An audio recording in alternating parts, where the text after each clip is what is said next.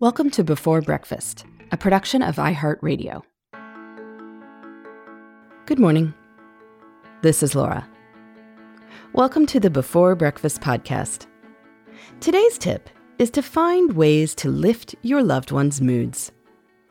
Everyone feels down sometimes, and knowing your family members and friends' pick me ups equips you to help them feel better. Who wants to wait out a low mood when a little boost from a companion can help lift it. Even during a festive season, we can't all walk around wearing smiles 24 7. Everyone has times of sadness. And sometimes it's wise to feel our emotions rather than covering them up. But there's a difference between covering up emotions and actively working to change them. I've been talking a lot lately about the idea that happiness takes work. Hopefully, you know your own pick me ups for when you're feeling down. Maybe it's a call with a friend, a walk outdoors, a manicure, cooking or eating something delicious, looking at a photo of you and your siblings when you were kids. There are so many ways people can reliably lift their moods. Knowing your own lifts is an important life skill. Knowing how your family and friends can feel better is incredibly powerful too. So you can nudge them to engage in those activities that will lift their spirits. The first step to exercising this superpower is knowing what works. One easy way to find out is just to ask.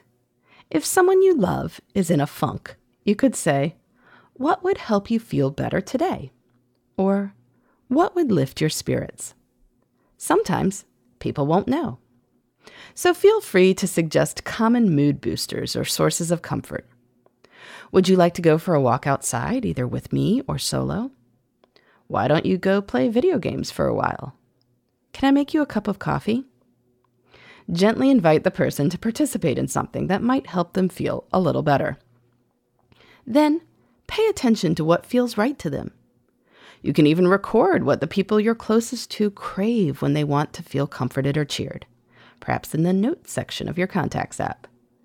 Then, the next time someone you love feels low, you can make a suggestion tailored to what feels good to that person in particular. I think you'd feel a lot better if you went for a trail run for the next hour.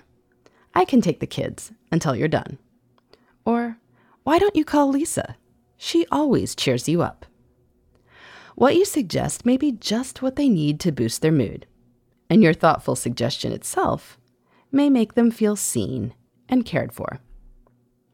If you have kids, help them recognize what lifts their own moods so they are empowered to help themselves feel better independently.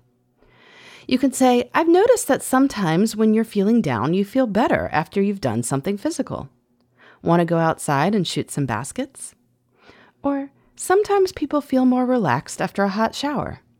Would that be helpful to you right now? This way, you're helping your kids lift their mood in the moment and also equipping them to do so themselves in the future. If the person lives farther away, I'll put in a pitch here for sending things that put a smile on most people's faces cookie bouquets, flowers. You can work wonders with a card that says you are thinking of someone and recalling a funny memory or a time that person was at her best. Someone who lives relatively nearby might also be happy to get soothing foods like casseroles or soups. There is a long tradition of dropping off dishes for people who need their spirits lifted. So, no need to reinvent the wheel here. Your enchiladas will be appreciated.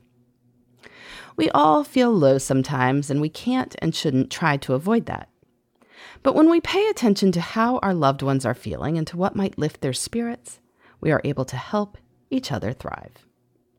So, how do you help your loved ones get through low moments? You can let me know at laura at lauravanderkam.com. In the meantime, this is Laura. Thanks for listening. And here's to making the most of our time.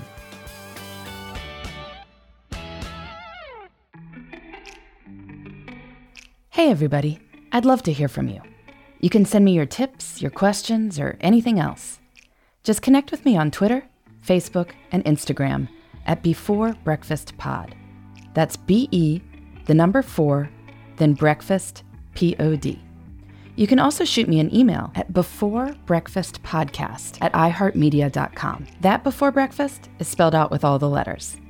Thanks so much. I look forward to staying in touch.